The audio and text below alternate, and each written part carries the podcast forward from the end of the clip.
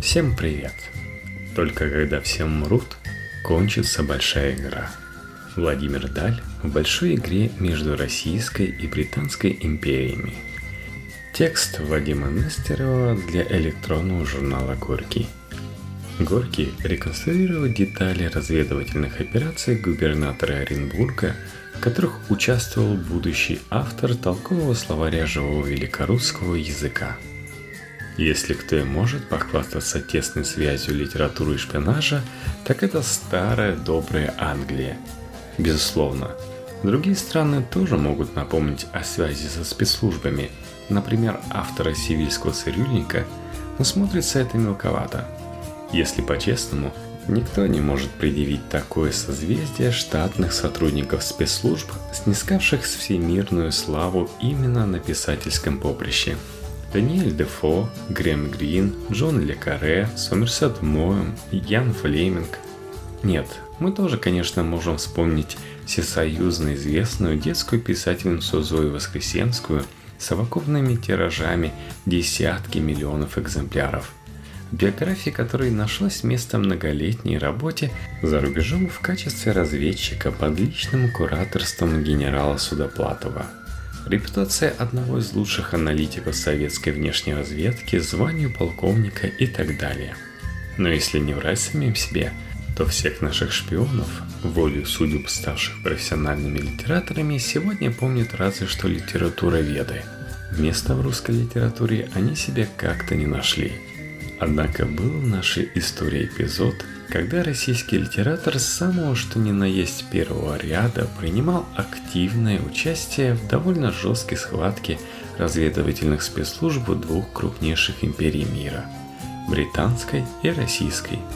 В этой истории есть все атрибуты шпионского романа – агенты и экзотические страны, дерзкие рейды и дипломатическое прикрытие, предательство и джентльменство – умопомрачительные карьеры и негодование сильных мира сего, смерть загадочная и смерть страшная, и многое-многое другое. И все это на фоне какого-то даже неправдоподобного присутствия Ее Величества литературы. Практически все задействованные в этой операции разведчики имели прямое отношение к мировой литературе. История эта началась в 1833 году когда в славный город Оренбург прибыл новый губернатор Василий Алексеевич Перовский. Как его отрекомендовал кто-то из ехидных современников, человек без предков, но с кучей родственников и необоримыми связями при дворе. И это действительно так. Василий Алексеевич был одним из самых знаменитых бастардов империи – внебрачным сыном графа Алексея Разумовского, а дочери его Берейтера – мещанки Марии Михайловны Соболевской. Родственников у него вполне хватало, так как представитель одной из могущественных фамилий империи прожил в, как бы сегодня сказали, гражданском браке более 35 лет. Результатом этой марганатической связи были 10 детей, получивших фамилию Перовские в честь подмосковного имения Разумовских Перова. Без ее величества литературы не обошлось. Новоявленный оренбургский губернатор был родным братом Алексея Алексеевича Перовского, более известного как литератор Антоний Погорельский, «Черная курица», и родным дядей как писателя Алексея Толстого, порядка только нет, так и всех трех братьев Жемчужниковых, которыми был создан великий мыслитель Козьма Прутков. О новом губернаторе оренбуржцы судачили долго – Василий Алексеевич был знаменит тем, что 17-летним юнцом был ранен под Бородином. Потерял, среди прочего, треть среднего пальца, на котором стал носить золотой наперсток, к которому была прицеплена цепочка с ларнетом. В Москве он попал в плен и пешком с обозом маршала Даву дошагал до Франции.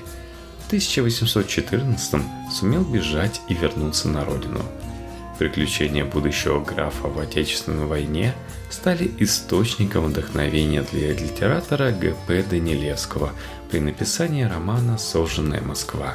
Потом Перовский якшался с декабристами, был членом Союза Благоденствия, но 14 декабря 1825 года принял сторону императора и на Сенатской площади получил поленом в спину. Николай этого не забыл и сразу после воцарения назначил Перовского флигель-адъютантом. Обласканный бастард вновь отличился в Турецкой войне 1828 года, взяв штурмом Анапу.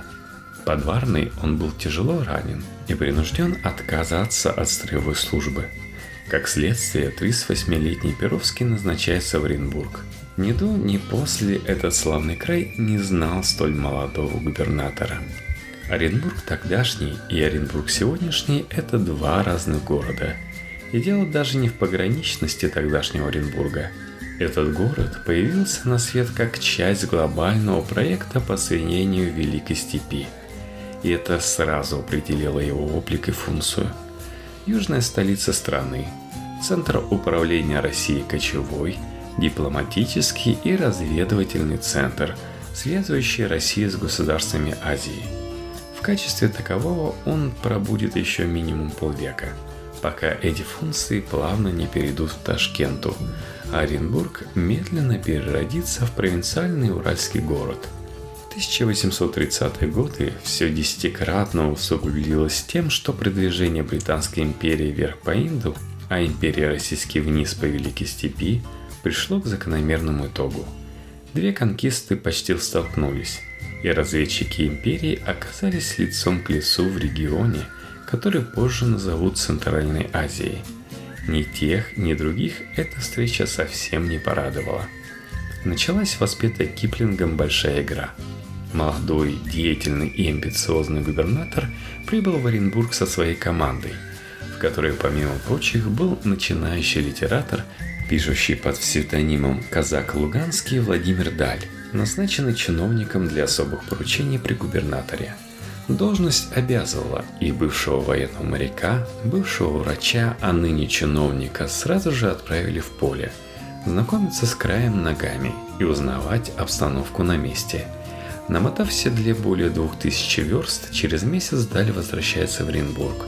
И тут ее величество литература вновь напомнила себе – в Оренбург прибывает его давний знакомец, поэт Александр Пушкин. По тем временам Пушкин в Оренбурге – это куда круче, чем сегодня Манчестер Юнайтед в Ростове. Провинциальные фанатки солнца русской поэзии сходили с ума. Две знакомые барышни узнали от нее, молодой жены Даля, что Пушкин будет вечером у ее мужа, и что они будут вдвоем сидеть в кабинете Даля – Окно этого кабинета было высоко, но у этого окна росло дерево. Эти барышни забрались в сад, влезли на это дерево и из ветвей его смотрели на Пушкина, следили за всеми его движениями.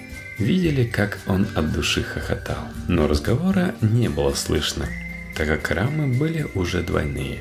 Езы Воронина и Эл Энгелька 20 ноября 1833 года из Оренбурга – кстати, по мнению В. Сологуба, именно в ходе этого визита и возник сюжет одной очень известной пьесы.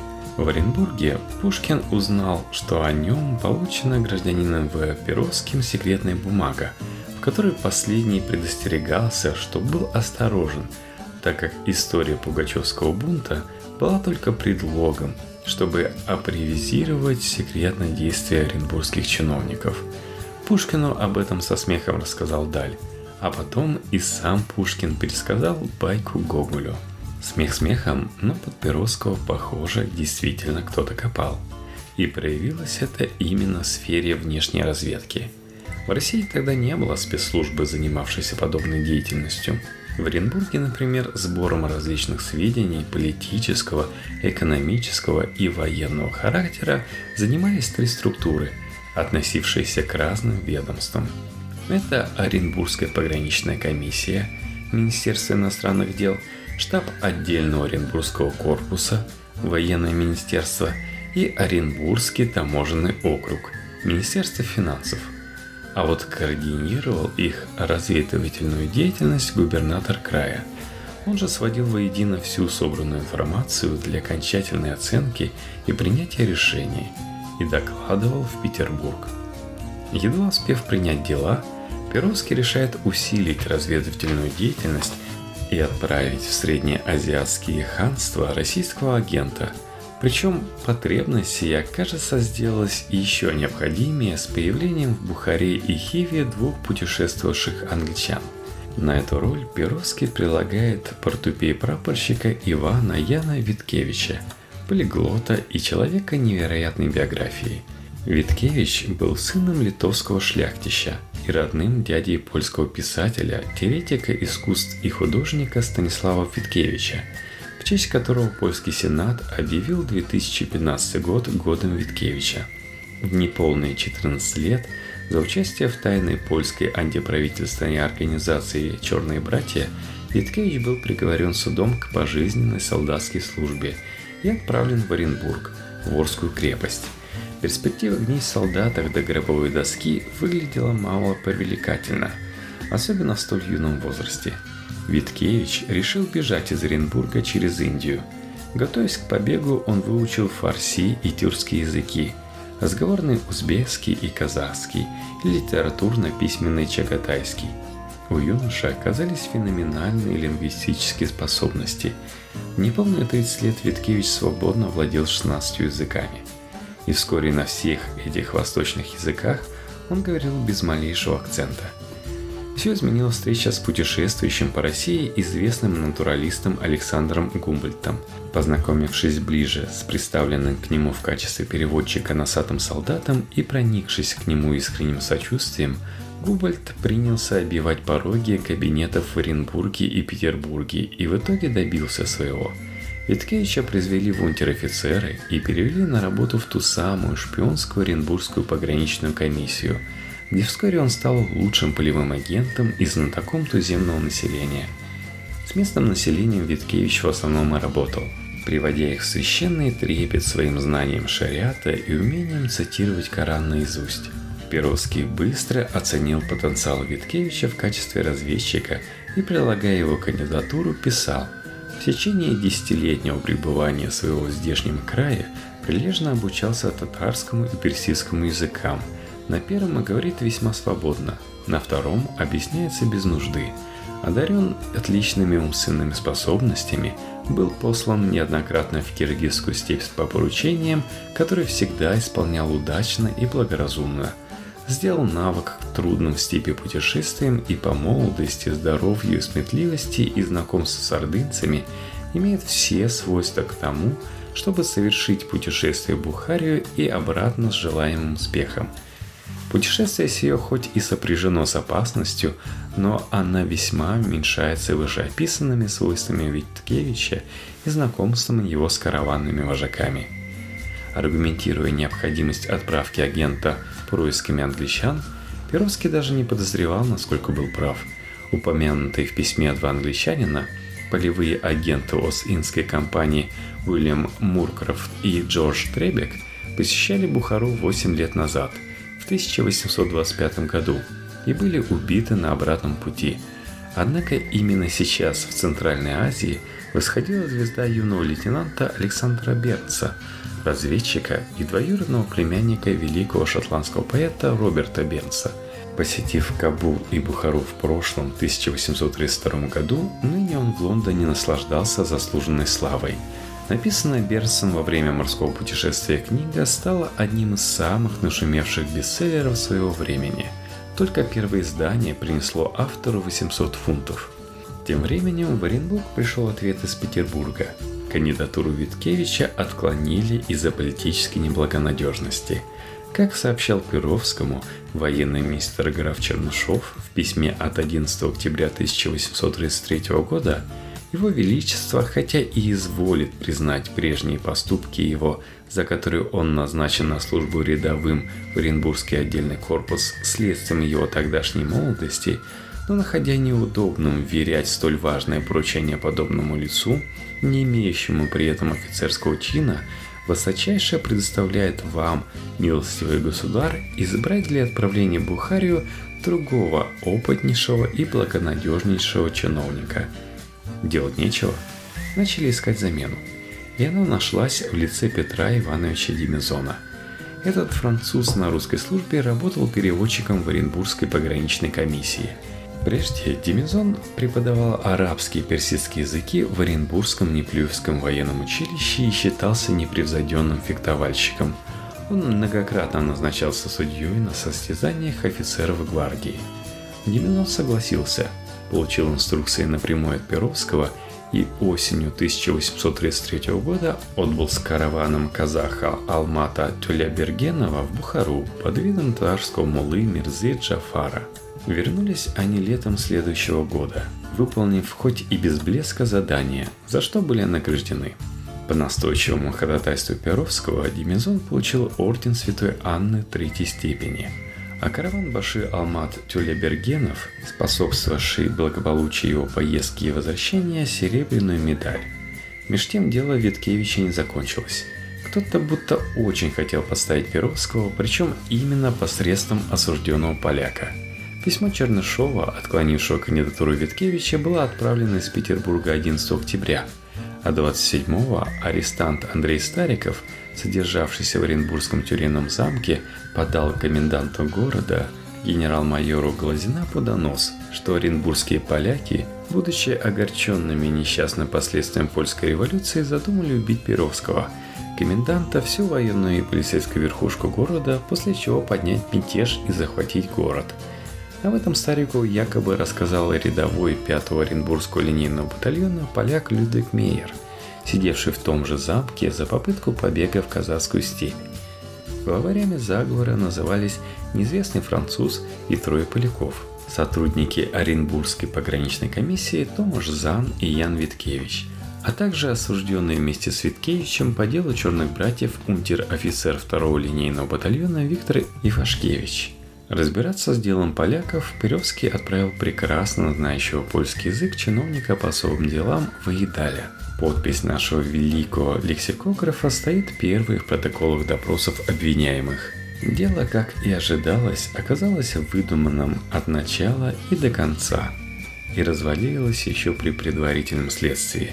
Но один результат оно принесло. Даль и Виткевич стали, если не друзьями, то близкими приятелями – Оба молодых человека вошли в ближний круг доверенных лиц Перовского. Именно в сопровождении Дали Виткевича оренбургский губернатор в августе 1834 года совершил поездку в недавно заложенное Ново-Александровское укрепление на Каспии. Много лет прослуживший в Оренбурге и активно участвовавший в большой игре генерал Э.Ф. Пларамберг пишет в своих воспоминаниях. Василий Перовский, после того, как узнал Виткевича поближе, произвел его офицеры, сделав своим адъютантом и посылал несколько раз в киргизские степи и даже два раза в Бухару. В этом деле, как и во всяком, где замешана внешнеполитическая разведка, до сих пор хватает белых пятен. Тот же Даль в письмах сестре отмечает, что не обо всем может рассказывать в подробностях. Неоспоримо одно – будущий автор толкового словаря живого великорусского языка непосредственно участвовал в разработке и осуществлении внешнеполитических проектов губернатора Перовского. Это видно как из официальных документов, так и из личных заметок и писем. Вернемся к Виткевичу. О том, что Перовский отправлял Виткевича в Бухару, не информируя Петербург, свидетельствует не только Бларенберг – да и самая знаменитая бухарская миссия Виткевича 1835-36 годов происходила как минимум странно. Именно его поездки, о которых ходатайствовал матерый волк большой игры, председатель Оренбургской пограничной комиссии Григорий Федорович Генц, Перовский официально отверг с негодованием. В результате Виткевича отправили вовсе не в Бухару, а в казахскую степь для разбора взаимных претензий между казахскими родами – Самая рутинная рутина, так как претензий у казахов было больше, чем блок у дворовой собаки. 9 ноября 1835 года Виткевич выехал в полевую командировку. Но, как доказал исследователь большой игры профессор Халфин, он вовсе не намеревался ехать к казахским землякам, а сразу направился в Бухару. В отчете причины радикального изменения маршрута Виткевич объясняет туманно, мол, обстоятельства принудили – что же это за обстоятельства, из-за которых Виткевич не только не понес наказание за самоуправство, но сделал невероятный карьерный рывок? Точного ответа документы до сих пор не дают, а исследователи ограничиваются разнообразными гипотезами. Например, следующими. Главные усилия англичан тогда были направлены на афганского эмира Дост Мухаммеда. Именно с ним работал в Кабуле Александр Бернс, на первый взгляд вроде с успехом. Не случайно, когда Виткевич собирался в Бухару, Бернс добивался в высоких кабинетах разрешения создать в Кабуле постоянную миссию. Кроме того, на встрече Виткевича с бухарским Кушбеги, вторым человеком в Эмирате, деятельность Бернса в Бухаре обсуждалась очень подробно. Наконец, главное, из Бухары Виткевич возвращается не один, а с послом кабульского эмира Дос Мухаммад хана Хусейна Мали. Не секрет, что в Оренбурге отслеживали информацию из стран Центральной Азии – Позже была создана настоящая агентурная сеть. Некоторые информаторы, вроде купцов Батырхана Шаги Марданова или Баймухамеда Джангильдина, не только много лет работали на постоянной основе, но и получали награды за свою агентурную деятельность. Поэтому можно допустить, что в Оренбург попала информация о том, что в Бухару прибыл афганский посланник Хусейн Али – Стоит ли удивляться, что Бухару экстренно отбывает Виткевич, лично знавший Али еще с 1831 года. Тогда поляк работал переводчиком прибывшей в Оренбург миссии афганского принца Шазаде и свел знакомство с Али, входившим в афганскую делегацию. Причем все делается якобы за спиной губернатора, которого при проигрыше надо вывести из-под удара – все по вечному России принципам победителей не судят и или грудь в крестах, или голова в кустах. На сей раз смелость города взяла. В апреле 1836-го Виткевич в сопровождении Хусейна Али триумфально возвращается в Оренбург. Даль в то время работал над обработкой текущей разведывательной информации – разбирался с распросными листами русских пленников, бежавших или, как говорили тогда, выпешивших из плена в Хиве или Бухаре. Впрочем, Перовский не был бы Перовским, если бы не использовал все имеющие ресурсы. Даль не только работал с информацией, но и занимался тем, что сегодня бы назвали обработкой общественного мнения. Перовский сполна использовал писательский талант своего чиновника – Множество литературно обработанных рассказов бывших пленников Якова Зиновьева, Урядника Попова, Федора Грушина, Тихона Рязанова, Андрея Никитина, Портубей поручика Медянника были опубликованы далее в столичных периодических изданиях и вызвали огромный интерес у читающей России. Но с возвращением Виткевича из Бухары эту работу пришлось отложить. Виткевич излагает, а Даль рекордные сроки записывает за своим другом записку, составленную по рассказам Оренбургского линейного батальона номер 10 прапорщика Виткевича относительно пути его в Бухару и обратно. Этот отчет лучшего российского разведчика, записанный одним из лучших российских литераторов, долго был засекречен. Полностью его обнародовали только в 1983 году, полтора столетия спустя – Перовскому оставалось одно – правильно подать дипломатическую победу оренбуржцев в Петербурге, а заодно продвинуть Виткевича. В начале мая он пишет в МИД – в случае отправления Гусейна Али в столицу я полагал бы придать ему прапорщика Виткевича. Виткевич приехал сюда, будучи почти ребенком. По 13-летнем пребывании в своем здешнем крае вполне искупил вину свою примерным усердием – с коим исполняет все налагаемые на него поручения.